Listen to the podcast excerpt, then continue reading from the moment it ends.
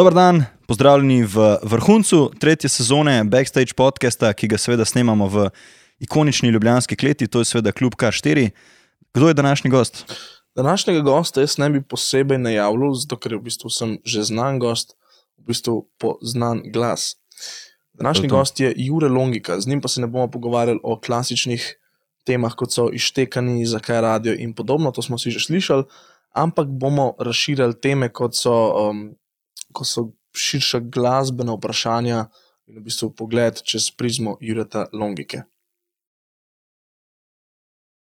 Poslušalce podcast epizode prosimo, naj ugasnejo svoje mobilne telefone in s povzročanjem hrupa ne motijo ostalih poslušalcev v sobi. Prijetno poslušanje Backstage podcast epizode vam želijo Štrajfix kinematografi.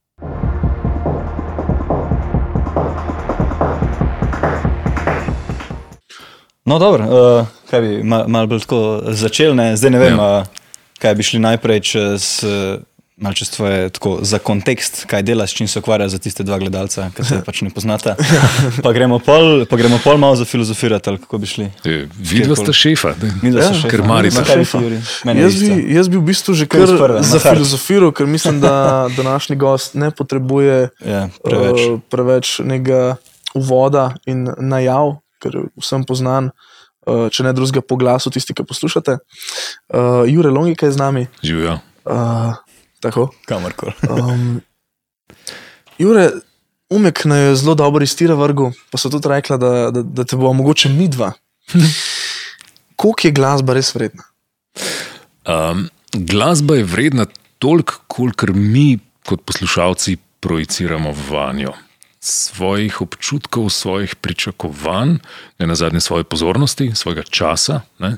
Skratka, v principu pač glasba komunicira od glasbenika prek vseh seveda, posrednikov in medijev in tako naprej do poslušalca, ampak to, kar na tisti strani naredi, je njena dejanska vrednost. Ne. Se pravi, glasba, ki je nihče ne posluša, sploh, ali pa glasba, ki jo ljudje poslušajo precej površno, ne, ki je sam ten del neke kulise in tako naprej, ki, ki je danes je, jutri že ni več, je za staro šaro, seveda ni vredna veliko. Ne. Tam, kjer si pa ti kot poslušalec mentalno sodeloval na razno razne načine, razmišljujoče, čustveno in tako naprej, ne, tam je pa vrednost. Ja. Ok, pa dej, dajmo se zdaj dotakniti, če bi ti mogel, če bi lahko poslušal en komat samo še enkrat, pa da je to v perfektnem trenutku, koliko, si, koliko bi bil pripravljen dati denarja za to? Tako lepo hipotetično vprašanje, tako presenečenje. Se pravi, en komat samo še enkrat, ampak tako ta komat, da mi je všeč Ta komat, da, da točno zdaj si ga želiš v tem trenutku in nikoli več. in nikoli. Ma jaz bi moje zavrnil to, to je izsiljevanje, ne vejevati. No. No, ja. res, res. Tako, jaz, recimo, z Davidom si nismo znali odgovoriti na to vprašanje. Mm. Ampak mi je Ja, v bistvu ta, je ta ta- ideja o, za, o zavrnjeni mm. ponudbi mi je blazno všeč. Jaz sicer Res. ta osamljeni otok, ne, ja. varianta, kjer ga bi nesel tja, ne, ker ne boš nič več drugega poslušal, ampak ne, a, da sem pa neko drugo hipotezo postavil. Ne, se pravi, Ja, lahko, greš na osamljeni otok, ja, en ja. ja. komat lahko neseš s sabo. Ne. Ne, En komat. Ste fuken in ne. ne A od, Avicii od levels. tega bi znoro. Ne. Tako da tudi to je Ja. lažna dilema. Kaj pa eno, dajmo razširiti en album. Mm -hmm. To je že malo. Um, ja, seveda. Mislim, tako, zdaj, glej, uh, bom rekel, beli album Beatlov. Pa vem zakaj. Zaradi tega, ker se spaja dvoje. Spaja se, da je dejansko to bil eden najzgodnejših rokovskih res albumov, ki je mene oblikoval. Obenem sem pa par dni nazaj poslušal po radiju uh, oddajo o poznih letih Beatlov, o njihovih zadnjih albumih, beli album Let It Be Abbey Road in tako naprej. Tako da ta asociacija je na nek način pričakovana, ne? da mi ob album preleti ta beli album že zadnjih nekaj dni, kadarkoli se pogovarjamo o tem v spomin. ne. Um, tako da to je neka trenutna izbira. Je pa, se pravi, mogoče res prvi rokovski album, sploh ki sem ga jaz imel in tretiral kot album. Jaz sem bil blazen fan Beatlov v svojih, niti ne najstniških, ampak bolj prednajstniških letih, tam okrog deset, imel sem prijatelja, Luka Senica, Bog ve, kje je danes, mogoče pa gleda. um, smo, uh, s katerim smo imeli skupaj oba diskografijo Beatlov. Se pravi, če smo zložili skupaj vseh tistih nekih približno deset rednih albumov, ali koliko jih je bilo, nisem, nisem načiten, ne znam zdaj povedati. In uh, med njimi je bil pač tudi beli album. Ki je, ok, po Sgt. Pepper's Lonely Hearts Club Band, pa tudi malo prej Revolverju. No? Skratka, bil res, res album, album, ki, ki je zelo široko populariziral to formo, ki pravzaprav tam v začetku 60-ih še ni obstajala. Ne? Takrat se je muska skozi single popularna, razširjala. Um, tudi prvi albumi Beatlov so bili zbirka nekih njihovih singlov, pa so pa še par predelav na Metal Gordelu, tistih deset komadov, da si lahko temu rekel album, long play, da so to lahko prodali na te mhm. veliki platine. Šele s časoma so rokovski, okay, tudi drugi ustvarjalci, seveda ta format teh dvakrat dobrih 20 minut, kakor gre na en long play, ne, izkoristili v tem smislu umetniške vrednosti. Ne. Danes pa temu rečejo, da imaš CD, ki ga meni ne kup sicer, ampak je pa moja osebna izkaznica. Ne. Mhm. Tako nekako. Kaj pa, kar si rekel, včasih se je dogajalo to, da so ljudje singli prišli ven, ne, so se pokazali v bistvu kar nekaj vstopnice v svet popularnosti, ne, če bi tako rekel. Ja. Mislim, da se zdaj to vrača, da je zamrl ta duh nekih uh, zgodb, albumskih. Na neki način, ja, seveda, ne, vse vemo, da danes pač izdajaš single jih prek družabnih omrežij in YouTube in tako naprej, širiš. Ne, torej album naslavlja absolutno oži krok ljubiteljev glasbe, ki si spet ne, če se nanašam na začetek našega pogovora, ki si vzamejo čas za njega. Uh, tako da, ja, to se vrača, ni zdaj to nekega blaznega pomena temu, ne moramo dati. To je seveda posledica razvoja tehnologije in spremenjenih navad distribucije in konzumacije popularne glasbe. Ne. Kot rečeno, je potrebno vedeti, da še 60 let nazaj je bila situacija enaka. Ne? Album na nek način ni, ni obstajal, da danes malo rekel, jamramo, ne? kako je album kot umetniška oblika v popularni glasbi v zatonu. Bog pomaga, tako je. Ne? E, mogoče še zanimivost, odkot izraz album, sploh ne, zakaj se temu tako reče. E, preden so long play, ko naredili, se pravi, da so kvalitetno plastiko uh, uh, iznašali in začeli uporabljati za distribucijo zvoka, kjer so lahko rezali te zareze zelo blizu skupaj, mm -hmm. da so spravili te 40 Tok, minut na eno. Uh, je bil to dejansko album večjih teh plošč na 78, na kateri je šlo pa na vsako stran 3 minute, ne se pravi 3, 6, in da si sestavil album, je bilo to dobesedno kot album fotografij. Album mm -hmm. plastičnih plat, torej zgodnji albumi so imeli ta format, zato se temu tako reče. Ne. In se še kar obdržali. Ja, mm, seveda. Te besede, jezik je lep virus. Ja, seveda. Ampak tako, kot je danes vse kraj, ki smo rekli, to iz albuma, vse so še ene, ampak jih je vedno manj, mm -hmm. več je teh singlov, tudi vidimo, mi imamo nekako zmer krajšo pozornost. Ja. Ampak misliš, da bi lahko rekel, da je, da, da je recimo ta, kako bi rekel, ta vedno krajša glasba, pa vedno krajši fokus v glasbi, posledica družbe, ki se je spremenjala, ali je recimo nekako se glasba sama spremenjala, pa zaradi tega tudi vplivala na družbo. Torej, no, ja, tako da zastavil si eno dosti specifično vprašanje, obe nas ga pa zelo razširil. Naj najprej na to, na to specifično okay. odgovorim. Ne. Spet, če rečemo 60 let nazaj, ne, pa da je mobitle spet vzeti za nekak zgled, ne. njihovi prvi singli so trajali dve minuti. Ne. To no, je od nekdaj kratka forma, popularna pesem, ne, song. To je tri minute, plus, minus. Ne.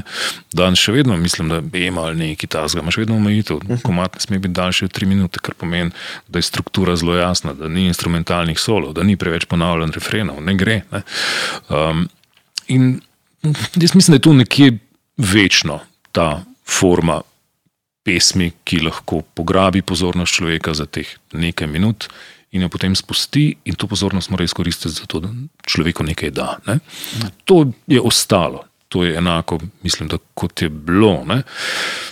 Na nek način. No, seveda nam je omogočilo, pa, da tudi tri minute ne ustrajamo, ampak da ustrajamo 30 sekund in smo že absolvirali, in tako gremo uh mhm. -huh. naprej. Ne? Tukaj smo pa po svoje postali malo razvajeni in mogoče seveda plačujemo neke vrste ceno za to. Zdaj, upam, da ne bom prevečkrat danes starokopiten, ker to res ne želim biti. Ampak ena od misli, ki, ki mi v sodobnem, razpršenem svetu, eh, medijev, številnih kanalov, v bistvu teh kradljivcev naše pozornosti, se nekako vse čas pojavlja, je ta misel, da ono, ta razdrobljenost nam prži možgane. Ne, tako, težko, mislim, težko, težko, naporno je to, kaj strela. Ne. Kaj, a ta rek? Eh, razdrobljenost sama. Ne. Ja, ja, sama ja. po sebi. Neurologi, da nimamo no, neka poljudna zanimivost, ne me preveč sprašovati o tem, ker, ker ne vem, ampak slišal sem, da je naša pozornost po naravni poti zelo kratka. Vem, par sekund, potem pa že begamo naprej. In takrat, ko nismo skoncentrirani na neko posamezno stvar, lahko to pravzaprav opazimo. Mogoče nekje hengamo, pa ljudi gledamo in tako naprej. Um, in to je naravno stanje delovanja naših možgan, zato da mi te nekaj sekundne koščke pozornosti, ki jih po naravni poti lahko zdržujemo, zlepimo v daljši attention span, to terja pa veliko energije. Ne, pravzaprav največ pravijo. Ne. Tako da se pravi, v bistvu ta razpršenost je na nek način celo osnovni modus operandi in je easy. Mm. Težko je biti pozoren dlje časa, težko je nekaj sestaviti. Težko je napisati roman. Mm. Marsikomu ga danes tudi težko prebrati, verjetno. Mm. Se pravi, bi rekel, da je bilo to, mislim, bi se poistovetil z mnenjem, da je to nekaj precej naravnega. Ali da ni to posledica zadnjih 40-50 let, kot smo se mi spremenili? Mislim, da ne. ne. Aha, okay. Malce, no, ampak se pravi, to, to je pač čisto tehnološko vezano. Včasih si moral plato, če se spet osredotočim na popularno glasbo, recimo, ali pa na glasbo na splošno, si jo moral popucati, se ji posvetiti, dati na gramofon. In seveda nisi predstavljal igle vsakih 10 sekund, če ti komat ni bil všeč, ne, si, si pusto. Da Ja, tehnika, s katero poslušamo, konzumiramo, seveda tudi na sloge tega konzumiranja vpliva, ampak mislim, da ne usodno. No. Mm. Človek je tle tisti, ki je osrednja žival, okrog katere se, se skupaj vrti. Mm. Kaj pa kot, eh, kot glasbeni selektor, kako, uh, kako recimo pri, pri kakšnem izvajalcu prepoznaš, da je, da je pristen, pristen, pristna izvajalka, pa da je hkrati zanimiva, To je zdaj tisto, kar smo se tudi sami pogovarjali, nekaj bi rad nekaj vprašal, pa bomo mogoče samo temo razvili. Um, recimo imamo enega izvajalca, ki je zanimiv, ampak pristen, pa je hkrati catchy. To, da bi ljudje poslušali, ker na koncu pač radio je za to, da se ga tudi posluša. Po drugi strani imamo pa nekoga, ki je isto catchy, ampak ti kot selektor začutiš, da je mal ponarejen. Kako, kako to prepoznavaš, recimo, ali pa um, uravnotežeš? ja. selekciji. Vse je malo tako vprašanje. Okay, ne, se, do, do, dovolj tem si odprl. Ne? Najprej pač kot selektor skušam zelo pozitivno pristopiti. Da si za primer nekoga doživim pristno, nekoga mal ponarejeno. Ne? To je tako vedno neke vrste disclaimer spodaj to so moje občutja in potem moje mnenja, ki iz teh občutij izhajajo. Torej, meni je to tako delovalo. Ni nujno, da se ljudje strinjajo z mano, ne? da bi enako doživeli uh, tistega, recimo, malo ponarejenega, tega pa totalno hudega. Ne? Nekdo lahko doživi to obratno in to je popolnoma legitimno. Mm. Tako da tukaj res, potem, seveda, če je to zelo subjektivno, dosti krat težko razložim, zakaj mi nekaj deluje pristno, nekaj pa malo manj. Ne? Uh, potem, skratka, kako to vendarle pri sebi nekako razčistim, ne? kaj mi deluje, kaj mi dogaja, potem se pa temu posvetim, ker mislim, da je to vredno. Ne? Se pravi, da potem um, zagovarjam tisto svojo selekcijo v smislu, da to je res pristno. V osnovi pa to je tako težko opisljiv občutek, bolj, bolj kot karkoli drugega, ki, podarjam, je subjektiven. Ne? Uh, zdaj, kako to stvar recimo, preseliti ali pa prestaviti v objektivno, je triki vprašanje. Uh, ljudje, kot sem jaz, upam, da, da večinoma ravnamo tako, se zavedamo te odgovornosti, da tu zastavljamo po eni strani svoj občutek, svojo izkušnjo, svoj etos delovanja in, in svoj renome. Vsakič, zato da rečemo, da je to dobro. Ampak, če, če dovolj ljudi dojame to kot pristno in to nekako izplava ven, imamo pa nekaj dobrega, ne? potem lahko imamo tudi hit, če je še dovolj keč in tako naprej. Tisto, kar, tist, kar ni, se da tudi sfurati, da se podkupiti, ne na zadnje, teoretično. Ne vem, če danes kdo to dela, ampak um, da se seveda tudi, rekel, programsko industrija lahko to sfura. Ne, uh, okay, če sem rekel podkupiti, sem mogoče grdo rekel, da ne na zadnje lahko tudi plačaš objavo, imaš mhm. neke promotane puše. Morda na, na streaming services lahko proti plačilu prideš v kakšne playliste, niti ne vem, v resnici to me, me slabše zanima. Ampak tudi to se skratka da, dovolj ponavljanja lahko dosežeš z, nekim, z neko močjo, z nekim kapitalom, z nekim ozadjem in tako naprej. In bo pri ljudeh doseglo prepoznavnost in tako naprej. Ampak jaz nekako verjamem in praksa često pokaže, da ne glede na to, ne glede na ta puš, ne glede na mogoče trenutni hype, slaba muska, gre v pozabo. Ne? Ja, mislim, nekako čez par let nihče več ne ve, kaj je to bilo. Za ene stvari pa je bentiš, pa vemo, pa nam ostanejo, pa, pa so se gradile naprej po teh, se pravi, naravnih poteh. Mogoče je ta isti izvajalec furo dalje ne? in seveda neprestano opozarja na sebe, postaja ime. Ali so se pa drugi sklicevali na to, ali so pa ga vem, remix ali sample, ali pa je spet prihaja nekako. Nazaj iz. Ne? Ostajajo neki kolektivni zavesti v, v, kolektivnem spominu, v nekem, kot radi rečemo, ne, kulturnem DNK-ju, uh -huh. ali pa znotraj popularne muzike uporabljamo tudi to lepo floskolo, je del soundtracka naših življenj. Uh -huh. Prej si omenil hit. Kaj je to ja. hit? Ja. Malo mal sem že, že orisal, ne skratka. Ja, uh, tež, težko je to definirati, ne, oziroma seveda lahko definiramo kvantitativno. Ne, pa v državah, kjer uh, je to že desetletja urejeno, se ve, hit je pač recimo tisti, ki v določenem tednu proda toliko in toliko izvodov, in potem se stvari, stvari merijo. Ne? Mm. Z nekim kolapsom diskografske industrije ne, je tudi to postalo vprašljivo. Kanali, po katerih se muzika širi, so enostavno se razpršili, razdrobili, predrugačili. Ne? Če so 30 let nazaj preprosto prešteli prodane CD-je v štacunah, je bila lestvica jasna. Mhm.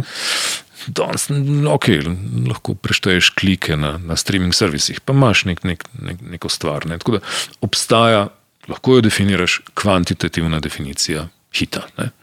Ampak tista kvalitativna, zakaj ljudje rečemo, da je hit, mm je pa tisto, kar sem malo prej že, že opisoval. Uh, se pravi, nekaj, kar dovolj ljudi pozna, nekaj, kar ostaja v zavesti, nekaj, kar dosega prepoznavnost tudi nekako za nazaj. Ne? Kaj ga boš čez par let slišal, veš, kaj bo nekdo semplo. Ne?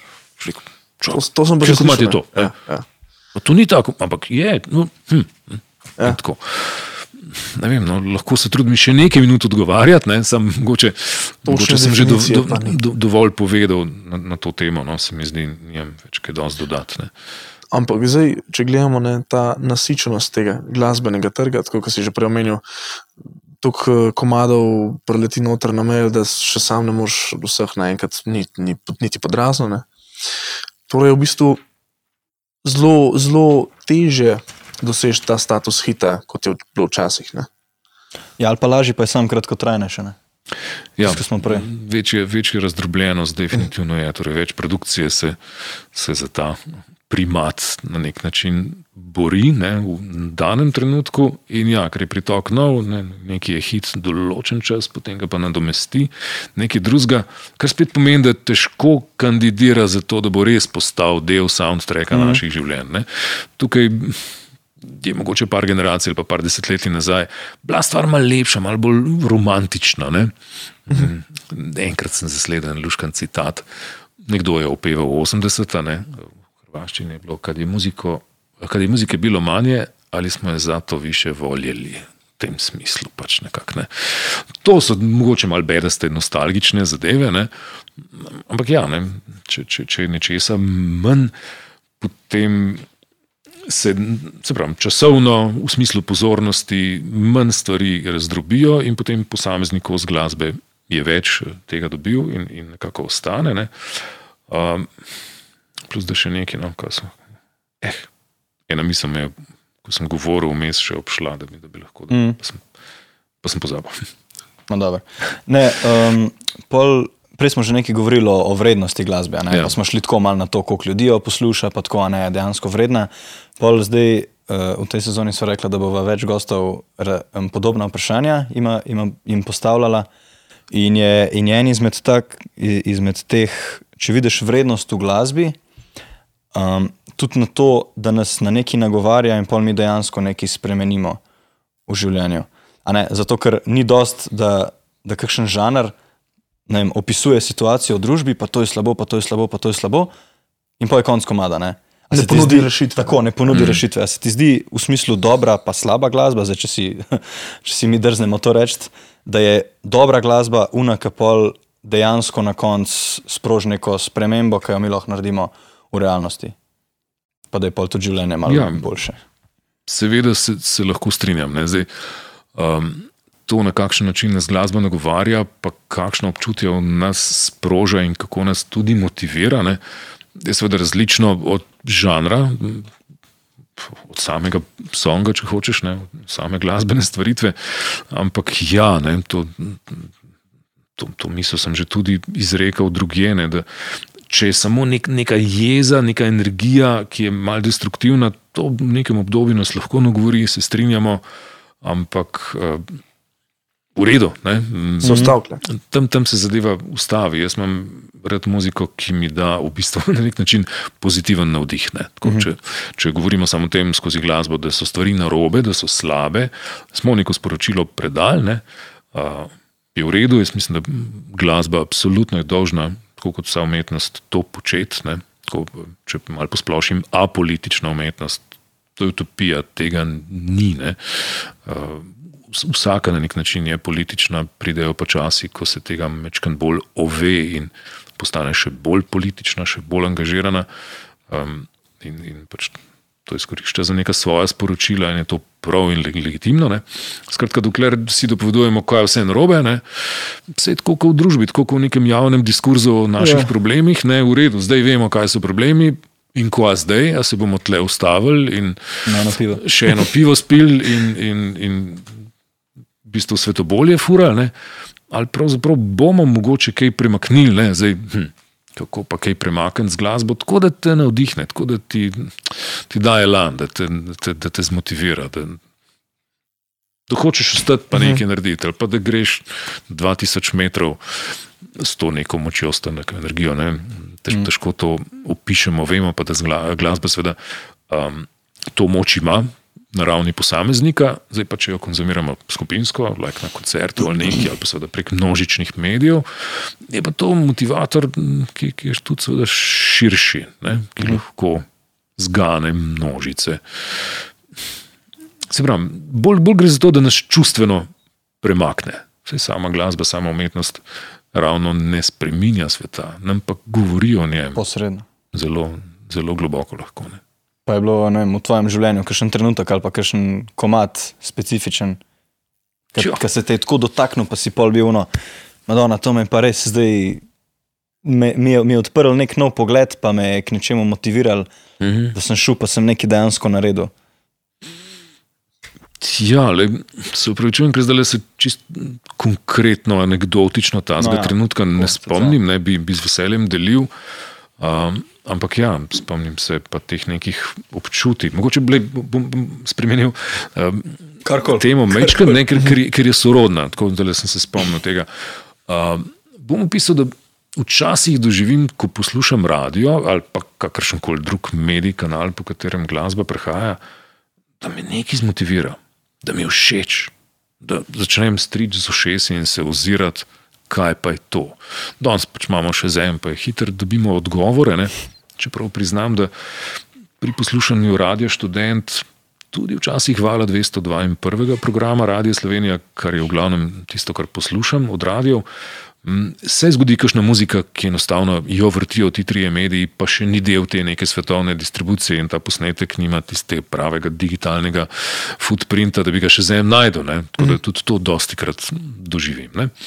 Uh, in takrat sem srečen, ljudje božje, veš. Ker slišim nek komat, ki me premakne, ki mi je dober, če potem še vem, še celo, da je to slovenska zadeva, mi pade čelil zdol in hočem, hočem vedeti več. To, to iz minulih desetletij prav vem par stvari, ko se anekdotično spomnim. Ko sem prvič slišal let severa, Bigfoot mame po radiju. Ti striv, počasi se vali. Kaj je to? Začne peti, to je slovensko, ne me bazati, pa čak. Pa se to izkočir, jebote. Že, že pred koncem komada nekako prepoznal, ne, da so to Bigfoot mama, ampak kakršnih dotlej nismo slišali. Ne, to, to, kadar mi glasba na ta način zmotivirala in je po možnosti še domača, ker pač jaz pa bi rekel, tudi delujem. Ne, um, mi je čudovito. Drug tak primer, Tinkara Kovač. Po tisti prvi fazi, torej po dveh platah, je išla plata, ki je produciral Dejan Radičevič uh, in komadi Slepa sreča, pa in sta šla podobno, nek nor sound, kaj je zdaj to. Ne? Iz zadnjih obdobij se spomnim, mogoče je Domen Don Holz, sicer član uh, Koala Voice, fura malten svojo pomalem kantautorsko, solistično, uh -huh. rokovsko tudi potne.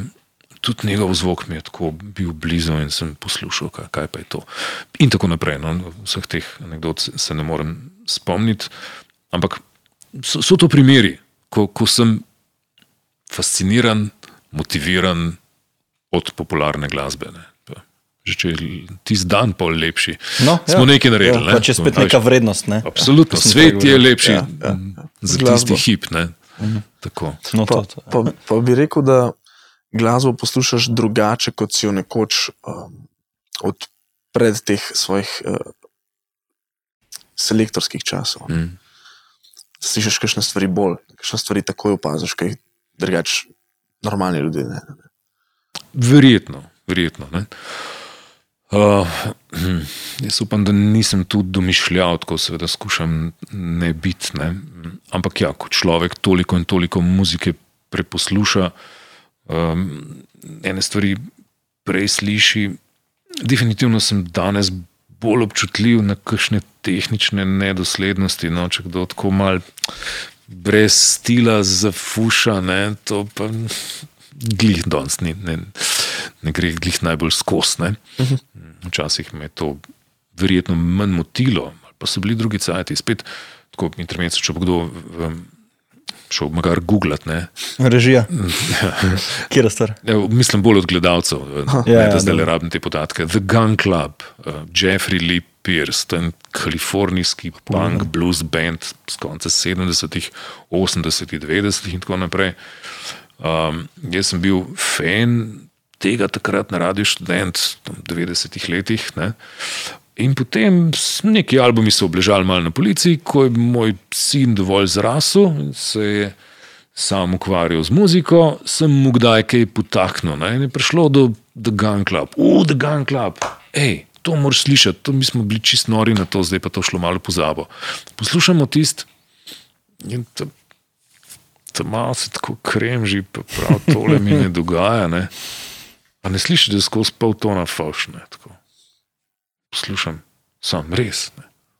Tip fuša, big time. Takrat nas to recimo ni motilo. Mislim, je bil tudi del, del zvoka. To. Ja, del sloga, ja. seveda. Uh, in bi mu tudi danes še, še oprostil, ampak sem razumel, da ne, moj sin Oskar tega ni sprejel, da ni šlo skozi, da ta glasba iztrgana iz tistega časovnega in kulturnega miljeja, kjer smo jo mi sprejemali in nam je bila debest danes ni več funkcionirala. Ne. Tako da v šesa sem si nekako tudi sam izpil v tem smislu, ne glede na to, da nisem ne glasbenik, ne muzikolog. Na nek način sem čisto običajen ali pa običajno senzibilen človek, ki se s tem že dolgo ukvarja in, in veliko stvari pozna. In je dobil nekako ne tudi od javnosti mandat za zaupanje za to selekcijo, ki jo želim. Ki ga želim to zaupanje, seveda, eh, upravičiti. Ne. Tako da Ja, to lahko rečem, no, da se je skozi čas spremenilo, da imam malo mal, manj toleranc do nekih tehničnih slabosti ne, uh, pri, pri izvedbi. Kaj drugega, pa kaj vem. Ne, tako, jasno, neka izbirčnost se tudi poveča. Uh, ja, na ravni besedil, to tudi lahko rečem, ne, da, da sem kritičen do tekstov, če to kar neki mal zmetanska. Zakaj kaj pa je tak test, ka, tekst, ki bi ga spregledal, recimo, ali pa izpustil? Ne vem, tle bi spet morali konkretni primer poslušati, tako na konceptualnem ali pohvalu ali pa zdisel. Ampak recimo, ja. M, lahko mogoče poskušam definirati, kaj je dober tekst mm. v popularni glasbi. No? Če, če gremo tja, mislim, da morajo tako ne, ne tre, trem lastnostim um, zadostiti. Biti mora uh, preprosto in poetično hkrati. Zdaj, če preveč kompliciraš. To je zelo tanka meja. Ja, ni, ni lahko, v bistvu, no, dobro, to, tako, ni to, lahko. To, ja. ja, preprosto, poetično in muzikalično, seveda. Um, se pravi, včasih slišim kakšne tekste, ki preveč komplicirajo. Ni, ni slabo, ampak like, uh, te besede hm, ne, ne bo šlo. Popularna glasba je medij, ki terja preprosto besedilo, to pride skozi. Iz tiste kompleksnosti prevelike lahko tudi ne muzikaličnost uh, pride ne? in uh, stvar ne funkcionira. Zdaj pa, če stvar ni poetična, če je zmetana samo mal skup, zato da bo mogoče muzikalična, pa tako naprej, pa tudi, tudi ne gre. Ne. Lahko te dva pojma malo bolj sam definiramo, muzikaličnost pa poetičnost, ja. meni to ni čisto jasno, preprosto se razumem. Muzikaličnost v tem smislu, da besede ob muziki dobro zvenijo. Mm, okay. da, da, da refren ni samo glasbeno, fajn, ampak da ali pa tekstovno, fajn, da rečeš, uf, to je pa. To je pa lušten, to je, to je pa nekaj, kar je keči kar, in kar ima, ima nekaj, ne? ampak da gre, da gre skupaj, da se to dobro zapoje.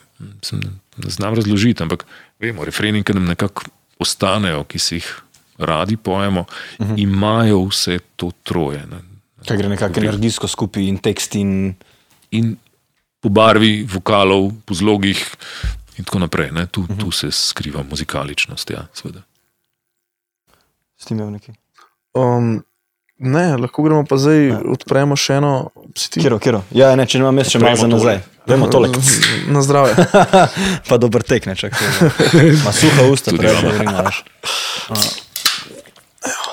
A veš, kaj bi bilo dobro še razširiti? Um, ta projekt, ki si ga tudi omenil ki smo se prej navezovali na to ustreznost sporočila, ne, kako se nekomu približati od teh uh, Vivaldijevih uh mhm. -huh. Four Seasons. Ali lahko malo o tem projektu več poveš, kaj se je dogajalo? Na, ja, kako se približati v bistvu ja. navadnim smrtnikom, ki prej niso imeli niti časa se v to poglabljati, oziroma niso tako začutili tega, ne?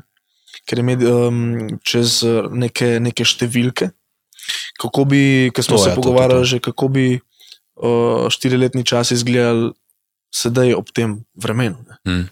Govorimo o projektu The Uncertain Four Seasons, ne, torej negotovi štiriletni časi, ne, ki um, je izšel iz nekih poskusov pred približno dvema letoma, zdaj v teh zadnjih mesecih je pa rekel, obšel svet. Ne.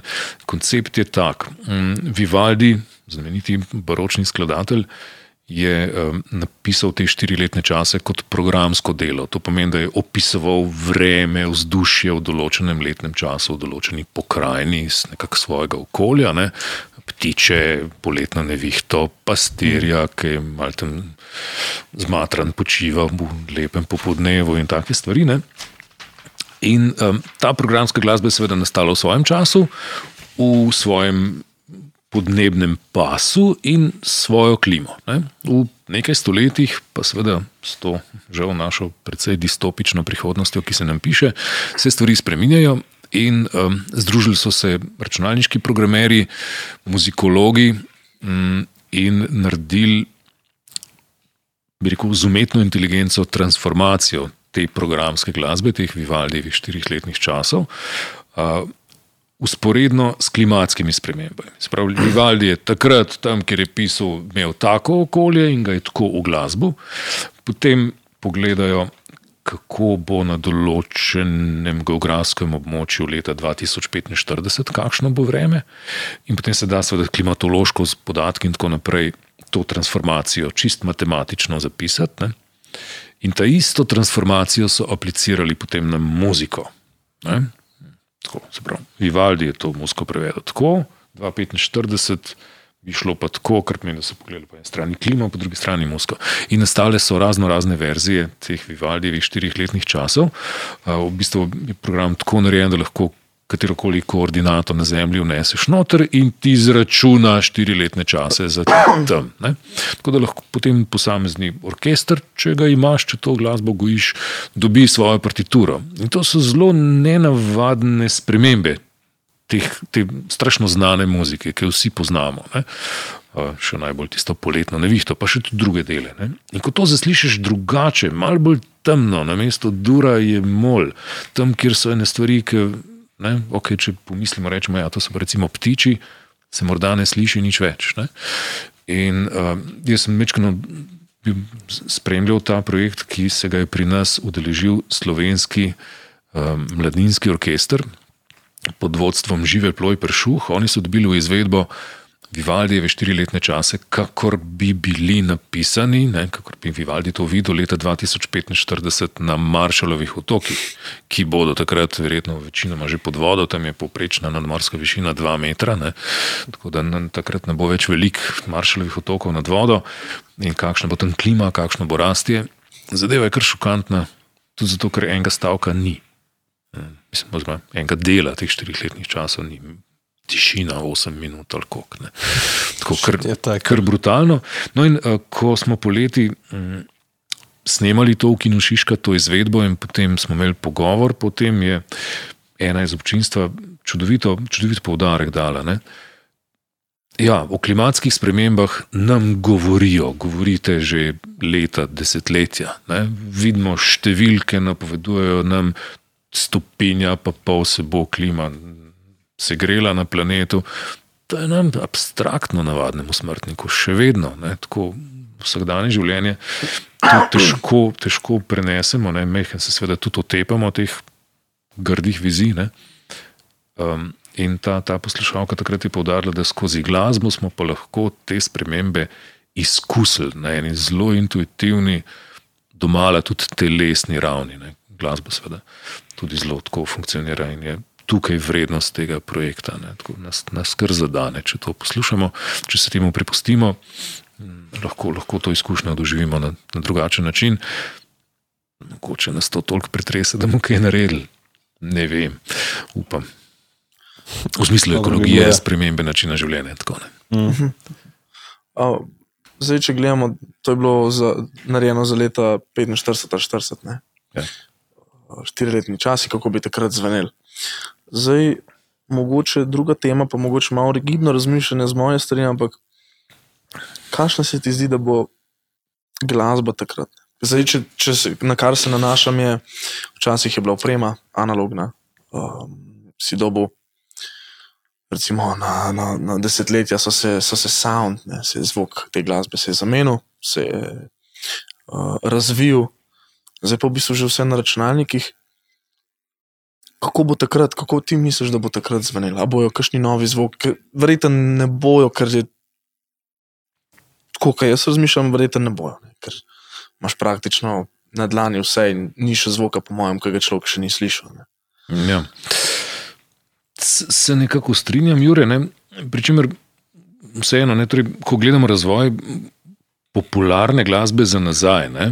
Dve, dve besedi. Eh, ena od definicij popularne glasbe je, da se je začela takrat, ko se je začela snemati, ko se je začel snemati zvok in tako naprej. Do takrat govorimo o po eni strani ljudski glasbi, ki se prenaša iz roda v rod preko ustnega izročila, ne? ali pa neki resni glasbi, umetniški produkciji, ki se je zapisalo. Ne? Snemanjem zvoka je kar naenkrat se lahko glasba širila na en drugačen način. Ne? In danes, seveda, neki rokovski ustvarjalci ne, navajajo svoje vzore, ki so jih poslušali. Ne? Oni niso šli v muzikalije na trg francoske revolucije po note, ne? od Radioheadov, mislim. Ne? Ampak so jih pač poslušali. Mm. To se dogaja že, že debelo stoletje. Ne? In uh, skozi ta razvoj se seveda razvija tudi snemalna tehnika, ki ima skozi obdobja, že zaradi svoje narave, zaradi svojih omejitev, čisto tehničnih, m, potem nek svoj zvok, ki ga lahko prepoznamo skozi čas. Ja, recimo, ne, tam, do nekje preloma tisočletja, ki se je pa dejansko vsa glasbena produkcija tako rekoč digitalizirala, ne, razen nekih eksotov, ki ustrajajo na analognem snemanju in tako naprej, ampak še vedno mm, popolnoma analogno priti do poslušalca je že skoraj utopično. No. Mm, skratka, in je res računalniški zapis zvoka omogočil. Rekoč brez izgubni zajem. Ne? Se pravi, da tehnične omejitve uh, niso več barvale zvoka neke epohe. Ne? Ampak to ne pomeni, da vsaka doba nima svojega zvoka. Ne? Tukaj naj te nekako dopolnim, ne? da za nazaj moramo ta faktor upoštevati, za naprej pa verjetno nekaj dosti. Ne? Se pravi, uh, naprave za zapis zvoka so toliko izpopolnjene, da zapišajo kar čmo, ne? ampak tisto, kar čmo zapisati, kar čmo ustvariti in kar bodo na oni strani ljudje hoteli poslušati, pa še vedno bo imelo neko naravo, nek značaj svoje dobe in se bo spremenjalo. Mm, tako da tukaj no, sem, hotel, sem hotel to dvojnost razčistiti. Ne? Zdaj bom citiral. En kraut rokovce je bil, pozabil sem že pred davnimi leti, intervju na radiju študentov, studio je bil en tak zelo preprost nauk, je dal mladim glasbenikom, no, tako nekako je bil mogoče izvan. Ne, rekel, ja, lejte, samo imejte odprte čute za vse, kar se dogaja okrog nas. Detektirajte zvoke, hrupe, ki jih družba proizvaja, in jih v svoji glasbi reflektirajte. Hm. Krautrok je seveda to počel z nekimi svojimi specifikami, progresivno in tako naprej, dost načrtno, programsko, ampak vsak senzibilen umetnik, glasbenik, absolutno reflektira zvoke družbe, ki ga obdaja okolje, v katerem živi. In, in ta, ta, ta družba, ta zvok, ta doba nekaj producira ne? in to se odraža v muski, in to se bo. Se bo spremenjal. To od leta 2045 ali pa 2100, ne? pa še trendi so pa tudi zraven, ne? se pravi, neka nova fora bo prišla, ne? ki je zdaj mm. avtotune, ki ga je posod, ko krčeš, ne, zdaj že mogoče malo že zastarel, pravzaprav ni več fora. Ne. In še, še kaj se bo preprosto pojavilo, če se še ne vemo. Ne. Ja. Tudi vsak ta posameznik dojema to realnost, ki je sem skupna, ne, dojema skozi svoje oči ja. in pol to, kar smo rekli, reflektira drugače. Mhm. Se pravi, lahko imamo sto istih izvajalcev, pa bojo to mal drugače dal ven. Ampak še zmeraj bo na koncu do sadnega obdobja najbrž neka, neka smernica. Ne. Že, ampak, to bi lahko rekel. Kar sem hotel s tem reči, da pa bo neki novega, kar, kar še nismo slišali. Ja, zelo verjetno bo. Bo, zato ker bomo živeli v družbi, v kateri še nismo živeli. Zdaj, če se sprašujem, vprašanje si zastavil skozi zvok, ne? Mm, lahko pa tudi skozi žanre, skozi neke zvrsti. Ne, ne vemo, kaj, kaj bo še nastalo. No? trep, recimo, je pač en, en relativno nov, nov glasbeni žanr, ki je dovolj razširjen, da vsi približno vemo, kaj je to. Ja, deset let nazaj smo, smo vedeli, da trep bo nastal. Ne? Nismo. Ne? Mm. Neki, neki primitivni zametki so bili, ne, Sam, do te mere ne znam. Nikoli, ja. Ne znam reči, ja, ja, ja. dokler se ni dovolj razvil in začel prihajati v, v nek vendarle dovolj glavni tok kamor imam jaz svoje lovke speljane. Uh, to, to, to je manj kot deset let. Ne, ne.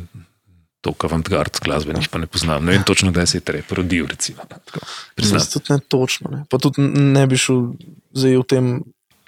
Razglabljati, ker nimam sploh, bi lahko čist mimo streljal. Ja, pa lahko govorimo o zvoku ja, ali pa ja, o tem flowu ja. trepanja, ja, ja. ki je meni neprestavljiv. Ja. Mm. Da, če to izmeter, sem ja. rekel, pa to tudi ne pred kamero rečem. Pa stari, to, kar ti furaš, to, to je ne flow. To, to sploh ni. Ne? In se ni pusto zmest, rekel je, ja, ampak tudi ne flow je flow. Točno to sem hotel. Yes. To, to, točno to je. To je njegov način. Ja. absolutno, to je nek nervozen način podajanja, zelo dobro se zvoči s časom, v katerem smo. Ne? V bistvu tudi neko zlaganje, če se čist, če se na trepsi nanašam, ne? neko zlaganje besed, ki če bi normalen poslušalec to poslušal, ne bi rekel, totalni nesmisli. Ja, tudi to je res. Uh, ja, jezikovna ja, inovacija. Ja, ja, ja, ja, ja, ja. pa to, kako so ortodoksni slengi našli ja. prostor v glasbi. Ja, To je trep naredil, ja, ja. seveda. v bistvu podarek samo na to neko soničnost, ne? to, kako se sliši, sploh ne kaj se pove. Ne? Če sta avto, mislim, če sta avto, zdaj sem zelo poenostavil. ne, Ampak Ne, ampak, absolutno drži, ampak to ne pomeni, da tam ni sporočila. Ne. Točno to Sigurno, daleč od tega. Absolutno. Sporočilo isto. absolutno, samo- absolutno, absolutno, sigurno. Ali pa ja, ja, ja. besedni, skoraj da nesmisli. Ne. Pa Spet, če se vrnem k meter, pri njih občudujem Sigurno, skoraj da ja. Nadrealističen način metanja tekstov ja, skupaj, ki pomeni blazno veliko. Da, Ja, ja, ono stvari. Intertekstualnost huda. Ja. Je pa kaj ste dali noter. Ne? Ja, ne zanikam sploh tega, ja, sigurno se strinjam. Se strinjam. Si hotel Ne, ne, ne, to je to. so kar podati. podati. Uh, mogoče lahko se malo navežemo na to Ja. ja. prihodnost, mm -hmm. ki uh, se ukvarja z enim sintetizatorjem zvoka. Ja, mm, to? govora v resnici. Govora. No, tako, ja. Pardon. Uh, spet, če, če, če zgodbo mečkano odstrem, mm, jaz sem se navdušil kot najstnik nad računalniki, pa je ta moja, bi rekel, neka ta medijska pot prepletena z računalniki. To zanimanje me je pripeljalo na Radio Student, kjer sem potem postal poleg sodelavca na tem področju. Z ZX spektrumom in njegovimi programi sem se sprva ukvarjal, sem potem postal tonski mojster, malo novinarskih prispevkov, špiker in sodelavec glasbene redakcije, avtor glasbenih oddaj, ne, kar je ta kontekst. Mm, In potem sem se odločil kmalu za študij računalništva. Malo zaradi nekih afinitet, tako, ne, pa ugotovil sem, da seveda ta študij mi bo pustil dovolj časa, da se ukvarjam tudi z radijem, kjer sem takrat že, že delal zelo rad in tako naprej. Ne. Ko pa vem, če bi se lotil prava ali pa medicine, sem vedel, da ti bi me tako pojedli, da, da, da ne bi šel. 100%, ne, kar, Ja. Tako da ne, nisem pač diplomiral računalništvo, profesionalno se nikoli zares z njim nisem ukvarjal, uh, ker se je vmes ta moja medijska, radijska, špikerska, glasbeno-selektorska in tako naprej karijera uh, začela razvijati. Ne. Um, Ampak m, ohranil sem seveda stike z nekaterimi prijatelji, ki sem jih na faksu spoznal, vrstniki in tako naprej. In en moj prijatelj, ki sem ga spoznal na faksu, je že delal kot asistent na faksu, takrat, ko smo končevali, on je to neko svojo pot tam nadaljeval, potem je šel na svoje. In se vrnil kot mm, sode- sodelavec pedagoški na faks, ne, in prav ti poslušaj, tam le se nekaj dogaja, ki moraš biti zraven. Jaz ti bom zrihtal sestanek. Še z enim kolegom, najnim vrstnikom, ki je zdaj vodja laboratorija za mm, podatkovne tehnologije uh -huh. na fakulteti za računalništvo in informatiko Univerze v Ljubljani, to je dr. Marko Bajc. Um, in me je povabil k sodelovanju. Kot nekoga, ki ima pač diplomo iz računalništva in približno šteka to, sicer jaz danes se kot nek računalnikar silem ne morem furati, razvoj šel naprej, jaz sem pa malo ostal zadaj, ampak dovolj razumem, predvsem sem pa pač seveda en, eden od špikrjev v tej deželi dosta uspešen in tako naprej. In uh, projekt, ki se ga ta laboratorij med drugim loteva, nosi naslov RSDO, to je razvoj slovenščine v digitalnem okolju. Projektu je doležen en cel konzorcij, faksov, firm, laboratorijev in tako naprej. No? In v tem laboratoriju se zelo osredotočajo na razpoznavo govora po eni strani, ker je en vidik problema, drugi je pa sinteza govora. Ne? Se pravi, eh, iz posnetega govora narediti besedilo, ki ga lahko preberemo ne, na ekranu ali pa na papirju, ali obratno, vnesemo besedilo, računalnik govori. Ne. Te tehnologije so v drugih velikih svetovnih jezikih seveda že zelo razvite, slovenščina tu mečkam caplja zadaj, no in jaz sem imel to srečo, da, sem, da so se te moje poti spet malo združile. Ne.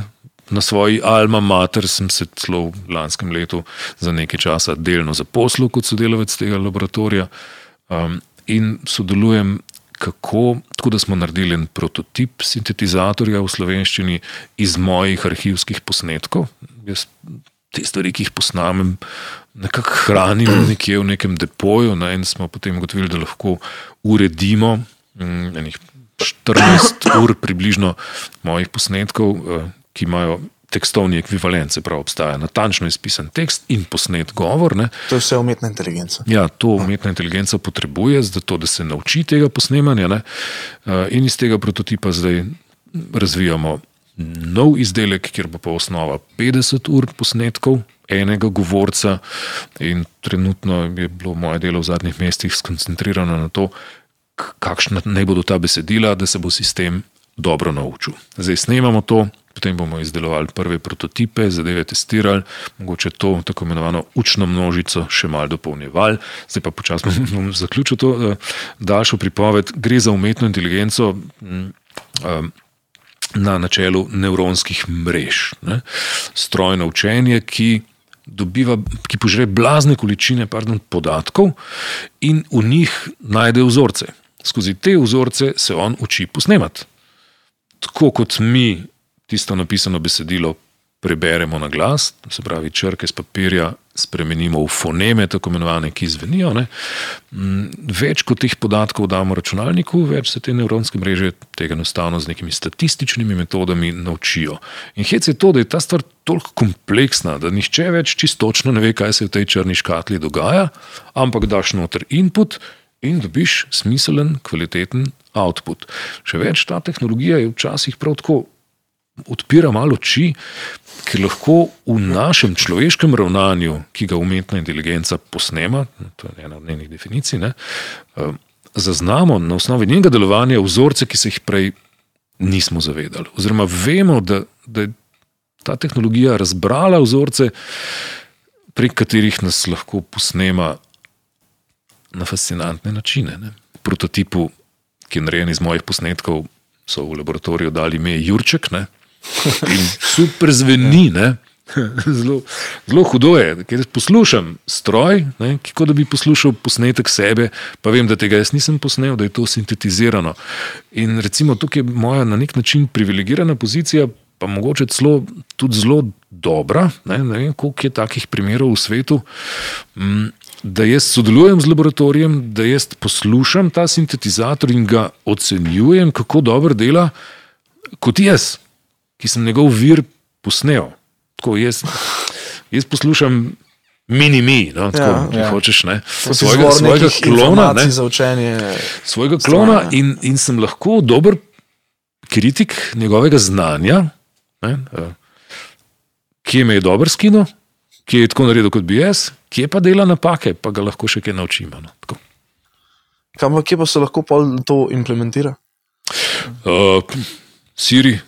Aha, na te, na te, na te ravni. Aha. Kaj, da, v slovenski, slovenski Siri. Tako. Google, Google Speech. Ja. Sam kuk je, dobro, vem, da je najbrž 10 ali pa 100 nivojev nad tem, kar bom rekel, ampak se to smo imeli že koliko ne 5, 7, 8, 10 let nazaj, v ne GPS-e, zavite desno, ne, koliko je to bolj napredno, ja. ne.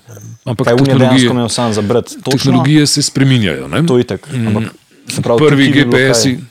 Ja. Pardon, kam bi šlo to lahko še naprej? Zakaj bi bilo to? Um, tako, težko vprašati. Pr prvi GPS-i so lepili, zavite desno. Tako se pravi, to je bil posnetek, besede. zavite desno. desno ja, ja. Boljši sintetizator. Mm, Tehnologije, ki so zdaj že tudi malo pase, ne, je zadeve bolj razdrobil in je zavite, lahko rekel tudi zavita.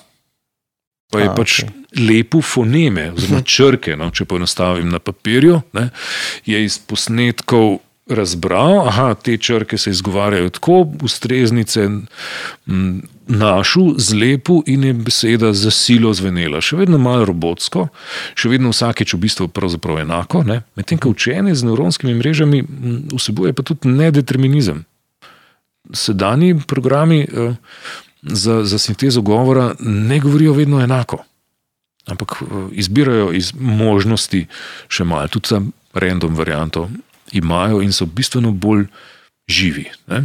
Tukaj gre pa Mislim. za posnemanje. Torej, če je šlo recimo nekoč za lepljenje, za cele posnete stavke, potem mogoče lepljenje besed, potem lepljenje posameznih črk ali fonemov, um, gre danes za to, da ta sintetizator gleda črke skozi neko okno, ki je danes, mislim, da dolgo pet fonemov, se pravi vzame osrednjo črko, pa še dve levo, pa še dve desno, in na osnovi teh statistik najboljš verjetno to izbere. In mislim, da se bo to še širilo, da bo lahko stroj gledal kar naenkrat sedem, čez čas bo pogledal stavek, pa bo iz svoje statistike rekel, da ta stavek bi pa tako lep.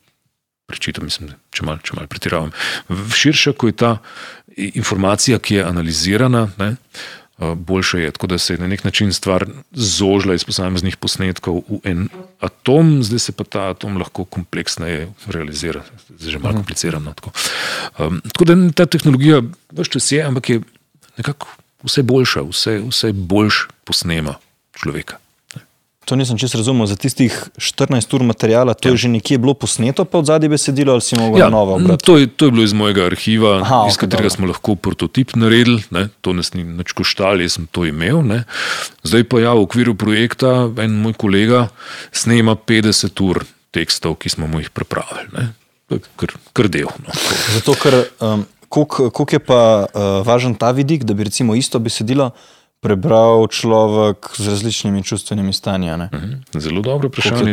Tudi, tudi ta vidik je pomemben in razvoj bo šel še v te smeri. Um, Pričemer tega še nismo v tem laboratoriju prav zelo raziskali, tehnologije za to uh, obstajajo, tako da lahko pa tudi malo knofe obračaš. Ne? Ti, tipično so ti sintetizatori, ki ti lahko prebere tisto, za slabovidne, prebere tisto, kar je na ekranu. In tako naprej, imajo spremembo hitrosti, lahko bere počasneje ali pa hitreje. Ne? Lahko bo bral bolj veselo, bolj umirjeno, bolj prijazno, bolj energično in tako dalje. Ne? Ko mm. bomo te, te parametre ugradili. Ne? In ja, isti tekst, interpretiran na različne načine, je osnova za učenje tega.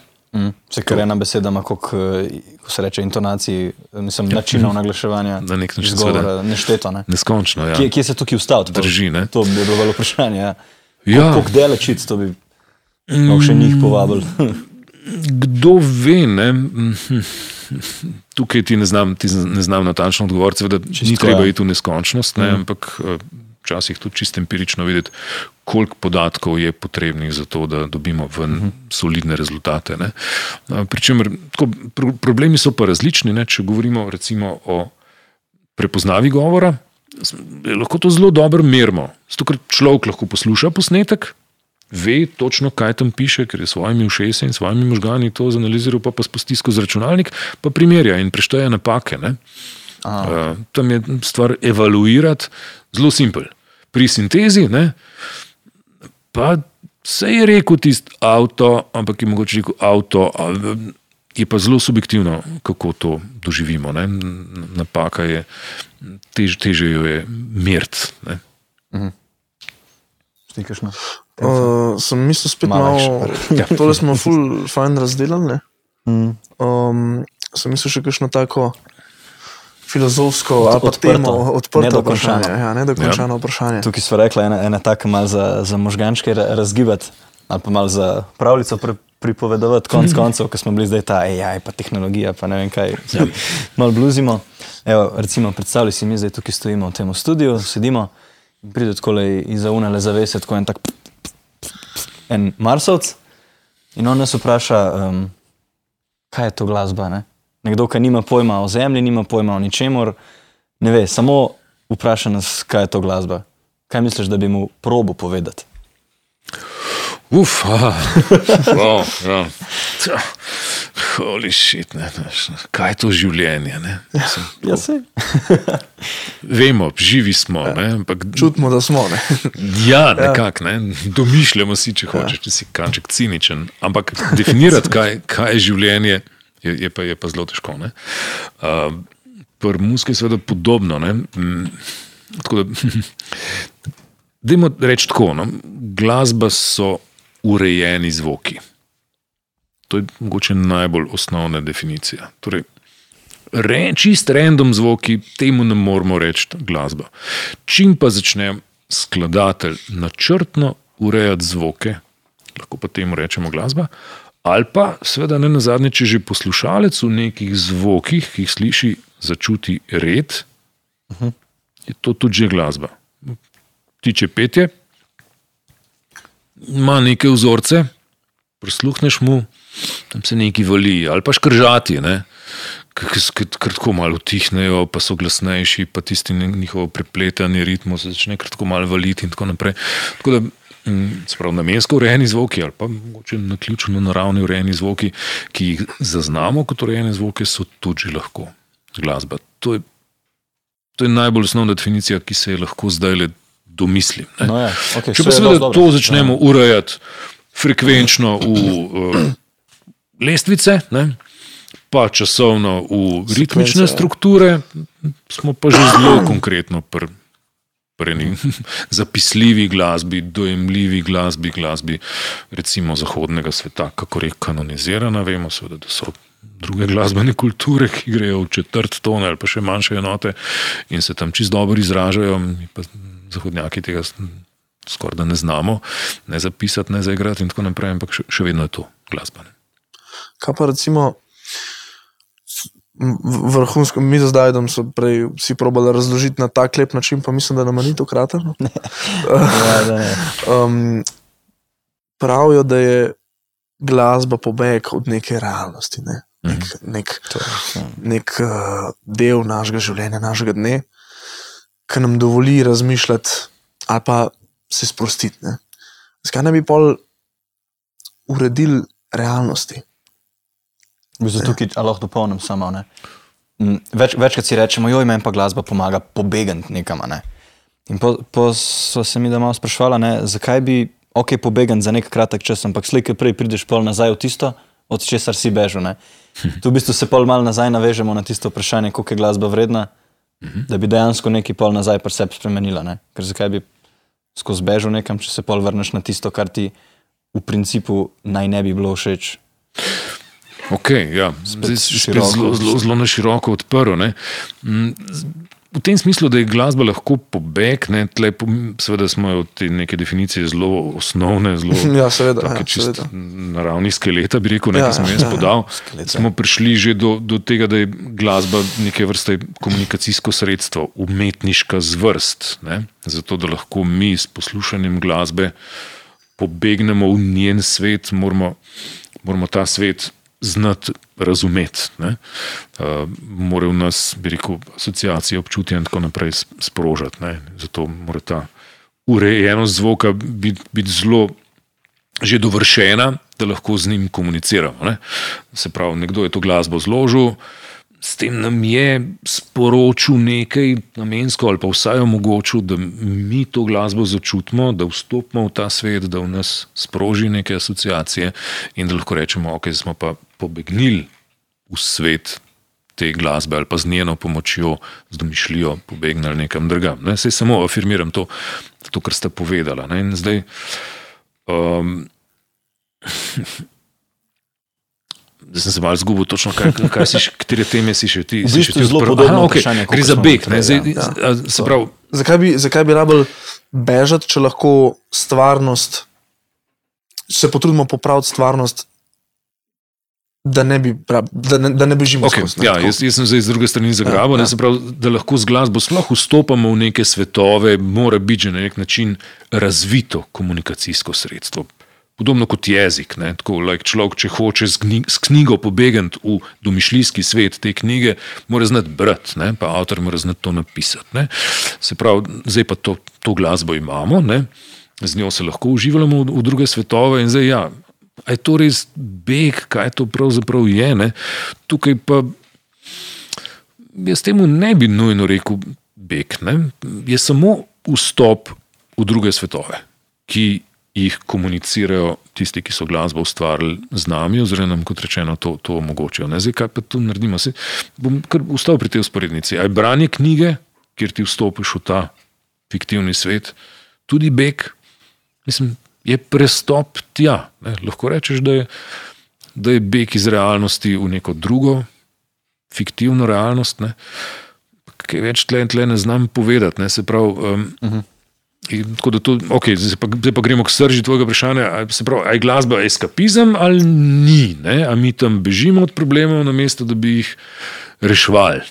Je spet, ali je branje knjig pobeg ali je zelo ustvarjalno delo, sprejemanje sporočil, kreiranje novih svetov, za ne boga, boljših svetov. Da si mi skozi vem, branje knjige ali pa študija utopije predstavljamo ta boljši svet in smo ga pol mogoče pa sposobni tudi počasi realizirati. Ne, ne govorim o tem, da pravzaprav. O ideji, o, o, o viziji, o tem, kar, kar potrebujemo, kar moramo komunicirati, zato da bomo boljši svet naredili. Ne. Tako da, ajš, domišljijski svet, eskapizem, to, v kar nas knjiga ali pa glasba pele, da ni realno in da s tem bežimo od problemov, ne, s tem jih lahko tudi rešujemo, to je pač moč, moč umetnosti. Mm. Zdaj, če se sam tako še, še, še na to naslovim, ki si rekel, ne, da mogoče z begom od problema ga pa na nek način utrjujemo ali pa skoraj da. Afirmiramo, da smo pravzaprav na nek način vektorsko na isti premici, ali kažemo ti, ali pa vlečemo nasprotno smer. In ker temu vlečenju v nasprotno smer dajemo pozornost in energijo, v bistvu tisto stvar naredimo pomembno. To pa je vprašanje, ki pravzaprav presega v bistvu glasbo. Ne? Ampak s tem smo mečkam tudi začeli na nek način. Ne? Zato je. Sta me, sta me s tistim vprašanjem sprovocirala. Torej, ena stvar, en problem ne, je toliko relevanten, kolikor nas motivira, kolikor mu mi vrednosti damo. Ne? In če se z njim ukvarjamo, če se borimo proti nečemu, je to seveda zelo pomembno. Razen, če, če pa nekaj ignoriramo, pa nas ne, ne briga, ne? pa to na nek način nima veljave. Vsaj subjektivno ne. Zdaj, kaj to družbeno pomeni, so tako. So, so ja, lahko je en problem, si zatiskamo oči, to ne pomeni, da problema ni. To je res. To je res lahko še vedno zelo velik, zelo velik, pa sem naraščal. Absolutno, to, to je naloga skupnosti, da to ustvari. Medtem ko na naravni briku, kaj psihologija ali posameznika, je pa zelo tako v življenju važen, s čim se ukvarjamo. Ne? Čemu dajemo pozornost, čemu pa ne. ne? Kar me spomni na eno zelo simpatično knjigo v izvirniku, ima zelo luškan naslov. Uh, the subtle art of not giving a fuck. Ja, sem prebral. ja, oziroma, mislim, da so prevedli bolj dol, mi visi ali nekaj tasga. Ja, meni se zdi, da ja. je to še drugi del. To, ne. Ja. Mm. Oprosti, nekaj si hotel reči, ampak sem da se na, na to navežem. Ja, um, a si bral mogoče tudi The Power of Now, da je kar ta tola? Ne. Me, no, ti bom to. Uh, Ekar ta tola sem sicer bral, ampak ja. na drugo knjigo, kako že on? Ja, mhm. no, jaz, jaz sem prebral obe dve te, tako zelo na tej svoji, bom rekel, začetniški mm -hmm. ravni dojemanja teh, bom rekel, stvari, ki so malo globlje. In se mi zdi, da ta The Subtle Art of Not Giving a Fuck je tako zelo heavy, skomercializirana, skomprimirana verzija tiste prve. Mhm. -huh. Tako, ena, enaka sporočila sem jaz najdel, tako res enaka, uh, sam da bi priporočil še vsem in tudi tebi, seveda, uno, drugo, oziroma prvo. Okay. V redu bom. Da, torej, tista knjiga je kar to tole, zdaj mi naslov ni, ni, ni pred očmi. Yeah. The Power of Now. Ne, ni nekaj drugega bilo. Uh, uh, Tako res enaka sporočila, nisem čisto isto knjigo. Nisem bral še nobenega avtorja, ki bi tako disal ego, kot Egar ja, Stole to počne na vsakem koraku. Luškan je to, kar te seveda opomni, da, da se posod skriva na nek način ego, da je, da je skozi prisoten, da bo zmagoslavno zavladal in ali pa da mu nekako zapademo. Ne? Tudi takrat, ko smo rekli, smo pa premagali svoj ego, ne, tako, ni, ni nas on vodil, ampak smo uspeli s, čujetno, s čuječnostjo to preseči, pa dobro ravnati in smo malo ponosni. Ne.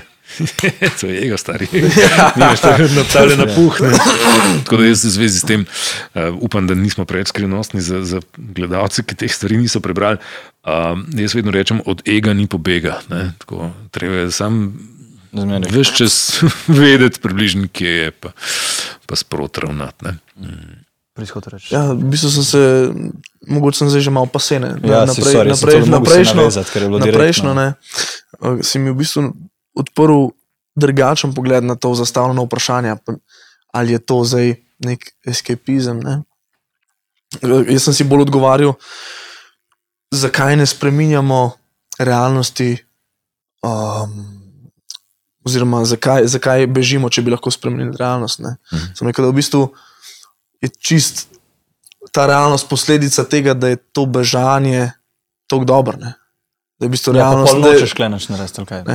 Če bi, če bi mi skozi živeli v, te, v tem svetu glasbe, ki nas popelje nekam, ne, bi bilo to nova realnost. Ne.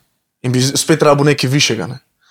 In v bistvu zato, ker, ta, ker smo zdaj klene, ker je to neka naša, bi lahko, lahko rekel, stvarnost, realnost. Ma zato ta eskapizem, oziroma zdaj ne, ne drugače sem začel dojemati, zato je to bežanje ima tako močne. Zato je to ja. posebno. Ne? Ker, sem, ker, ja, ni realno, mislim, ker ni realno, ne realno v smislu, da so neke izmišljotine, pa neka čudesa, ampak um, ker prebije to neko našo rutino vsakdanjo. Ne? In zato je to posebno, zato gremo rajš bežati za neki čist mal časa. In tudi zato je, ima tako težo čist mal časa, zato ker je čist mal časa. Ne? Če bi bilo. Mm. Ok, gled, se lahko strinjam, sem nekaj ne navržem. Kdo pa pravi, da je pravzaprav tista izkušnja, ki smo jo morda ob glasbi, morda ob tem, če hočeš reči, begu ali pa vstopu v tisti svet, ki nam ga odpre in ki ga doživljamo in, in je močan in dogaja. Kdo pravi, da je to manj resnično kot neko drugo doživljanje sveta, Mi tle sedimo pod reflektorji, pred kamerami in tako naprej, ok, se nekako zmenimo, to je ta trenutek naša realnost. Ali pa tisto, kar sem doživel dve uri nazaj, ki sem musko poslušal, pa zapiral oči. Oboje je realno, oboje sem doživel, oboje je moja izkušnja, oboje je svet, pravzaprav v osnovi v moji glavi. Ni, sem, kaj bolj realno od drugega? Tukaj se malo nanašam tudi na nekaj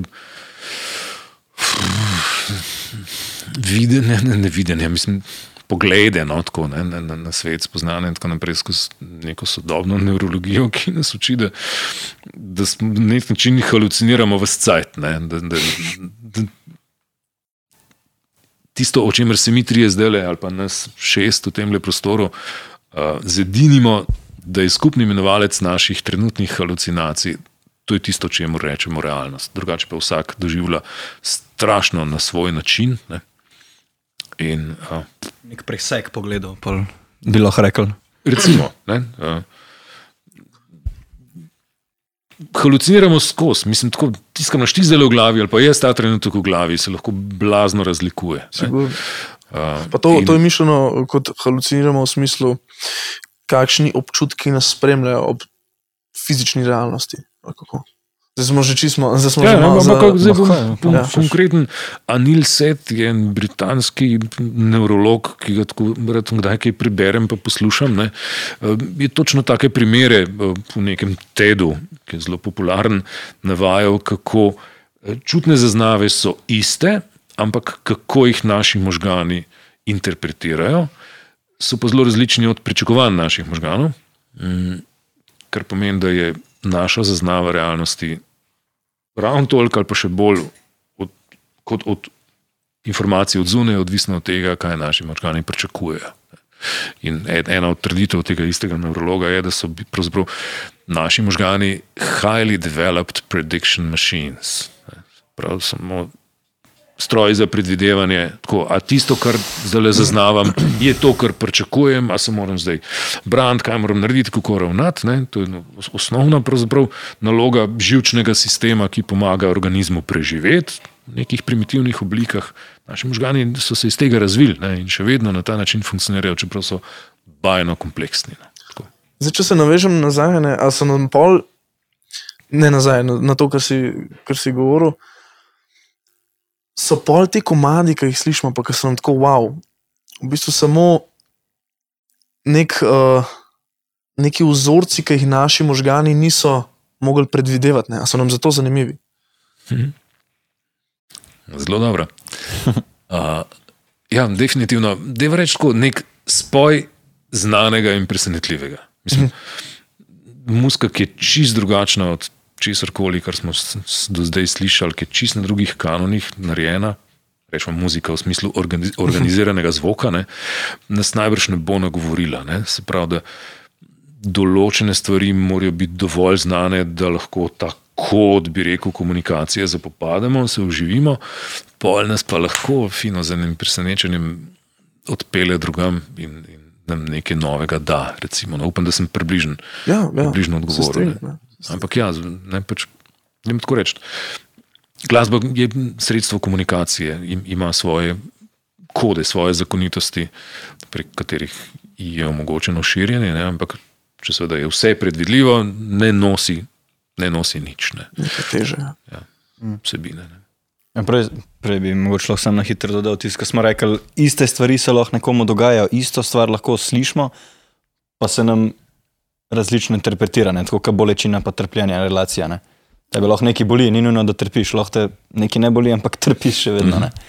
Tako da na koncu dneva je tako vse, kako si posameznik Si predstavlja. izrekel ne. misel, ki sem jo imel tako na tihem, ko sem zadnje besede ja, ja, govoril, ja. ampak nisem Bolečina, hotel. trpljenje, isto. Nisem hotel. ni eh, Torej, tudi, absolutno, to je potem subjektivnost, kako mi zdaj to, to stvar dekodiramo in doživimo. Ne? In seveda skozi čas se to spremenja. ne. Danes sem tako malo doživel, tako jutri ga bom pač, Ja, pač drugače. Ne? Ja, dobro, pa, pa lahko mogoče še za kakšnih 10-15 minut še zadnjo, zadnjo tako izhodišče odpremo. Okay. Uh, dobro, čak, ne vem, kje smo si kle napisali, ne se si lahko, po moje iz glave. Recimo, ti si radijski voditelj, ne? Ja. To je tako, um, tema pa je pa rahla podtema. A bi ti bilo mogoče bolj simpatično, zanimivo ali pa, kako bi rekel, izpopolnjujoče, glede na to, kaj delaš, a bi ti bilo bolj šmet za, recimo za en dan radijsko oddajo, da bi par ur govoril, da bi nagovarjal lahko cel svet s tem svojim sporočilom ali pa neko selekcijo z nekim stilom, ki ga predstavljaš, a bi ti bilo boljš en dan govoriti celemu svetu, ali bi rajš imel recimo tisoč ali pa deset tisoč poslušalcev, ki bi stoprocentno dojel um, to tvoje sporočilo, pa ga recimo upoštevali. To je spet tako malo uno, široko, ampak- ampak hkrati nedefinirano. tako. Ta skušnjava, da bi me cel svet poslušal, je lepa. Jaz, jaz, jaz bi to. Ne, ne, Ampak da bi imel to sposobnost tako široko razširiti nekaj, kar bi rad povedal. Jaz bi to izbral. Ne? Pa, pa verjetno marsikateri, ne morem reči, ustvarjalec, lahko rečemo pogojno umetnik ali pa posplošeno komunikator, ne? Kar tudi radijski voditelji smo. Ne? Je, je v, v, pod to skušnjavo, da seveda to počne zato, ker želi biti slišan, ker, ker misli, da pač seveda lahko nekaj skomunicira in da je zato poslan, poklican in tako dalje. In če se auditorij širi, je to lahko sam dober, prinaša pa seveda nevarnosti. Ne? Ampak, bi rekel, tvoje nespodobno povabilo, malce ne, je bilo pravzaprav. je bilo vlodljivo, ne? se pravi, rekel si, par ur bi me lahko cel svet poslušal. Ok, vzamem, to, to, to bi. Ne? Da bi me cel svet skozi poslušal, ti bi bilo pa nevarno. Jaz mislim, da bi se mi pa odpeljali. ne. To pa, to pa, to pa nikoli. si- malo malo si hecam. ne. Uh, tako da, mm, seveda, imeti zvesto občinstvo, ki mu pa na daljši rok nekaj daješ ne, in katerega pozornost, zaupanje imaš, je pa jasno, da eh, pravzaprav na nek način bolj dragoceno. Ne. Pa dolgoročnejše. Ne? Itak, seveda. Ne. Pa vsak od njih lahko neko sporočilo naprej širi. Se, se strinjam, to je absolutno boljša pot za rekel, komunikacijo na dolgi rok, za, za to, da kaj dobrega v tem svetu naredimo. Ne, ali pa da se, že tudi, če se imamo samo fajn nekaj časa v nekem krogu, smo nekaj dobrega naredili za ta svet. Ne. Ampak prej si rekel, da cel svet te za par ur posluša. A veš, nisi rekel, da me sliši. Rekel, se, da me okay, posluša. posluša ja. Uh, to, a, a me res ne posluša? To ni ista stvar. Ne? Torej, ali, si, ali si slišan, ali so dejansko te poslušali. Ne? Mm. Govorim seveda o tem svetu, kjer, kjer je pozornost. Tako, se imamo pol nariti vsega, ampak dve dobrini sta tisti. Ja. Čas pa pozornost. Na ti dve treba paziti. Ne? Mm. Kaj pa če bi imel še ti kaj? Mogoče za eno tako uh, poslovilno, kaj bi, ja. kaj bi rekel, lahko, če bi lahko celemu svetu v pol minute, kaj bi povedal, pa da te poslušajo, skoncentrirano. Okay, um, ja, se, ko sem tole izrekel, sem, so se mi misli spet vračale k tistemu The Subtle Art of Not Giving a Fuck. Ne? Se pravi, tako uh, res temeljito ljudje ne, um, izbirajte, čemu dajete pozornost. Ne? Tako, v bistvu se je treba v sodobnem svetu strašno veliko kanalov, strašno veliko kradljivcev pozornosti, kot sem večkrat danes omenil ta izraz, ne, izurt, da odbijemo tiste, ki so nevredni in, in usmerjamo svojo pozornost v vredne stvari. Ne. To, to je ena veščina, ki jo krvavo rabimo. Tudi zato, seveda, ker v sodobnem času, v zadnjih nekaj letih, skozi vse te od odprte kanale skozi to, da smo bombardirani z vseh strani, ne, je pretekla gnojnica. Ne. In ko jaz tako vzamem Twitter v roke in me potegne noter, in se potem čez 15 minut ovem, kaj si ti zdaj delal 15 minut, Jure. Ja. Mazal si se z drekom, nehi. Upromaš, Jure, Fuh, ne bom več, ne, tako, šit. In, in tle, ljudje smo pač ljudje, vsazga se da, bi rekel, tudi z nekimi nizkimi metodami nategniti, pritegniti njegovo pozornost, zato da se temu ogneš, zato da ta drek gre nazaj v svoje greznice. Ne? Zato se moramo mi, mi izurti in na nek način seveda ne reagirati, če že do nas pride, ne? ali pa znati delati tako, da nas ne bo determiniral, ne? Da, da bomo pozornost, čas, tiste dragocenost, svoj life dali stvarem, ki so vredne. Ne? To. Jure, hvala. Ja, Si se enako. začel. Hvala, Obema. to je to. Mislim, tvoj Hvala ljudje, če ste pogovor. zdržali do sem. Ja, ja nač, to je bil ne, naš vrhunc tretje sezone Tako. z Juretom. Tako da, evo, še v kamero. Hvala, ker ste bili z nami. Ne? In to je to. Se vidimo četrto sezono, Bog ve kje. Bog ve kje. Bog ve je kje. Hvala, David, hvala, Jure. Ja. Čau. Hvala lepa.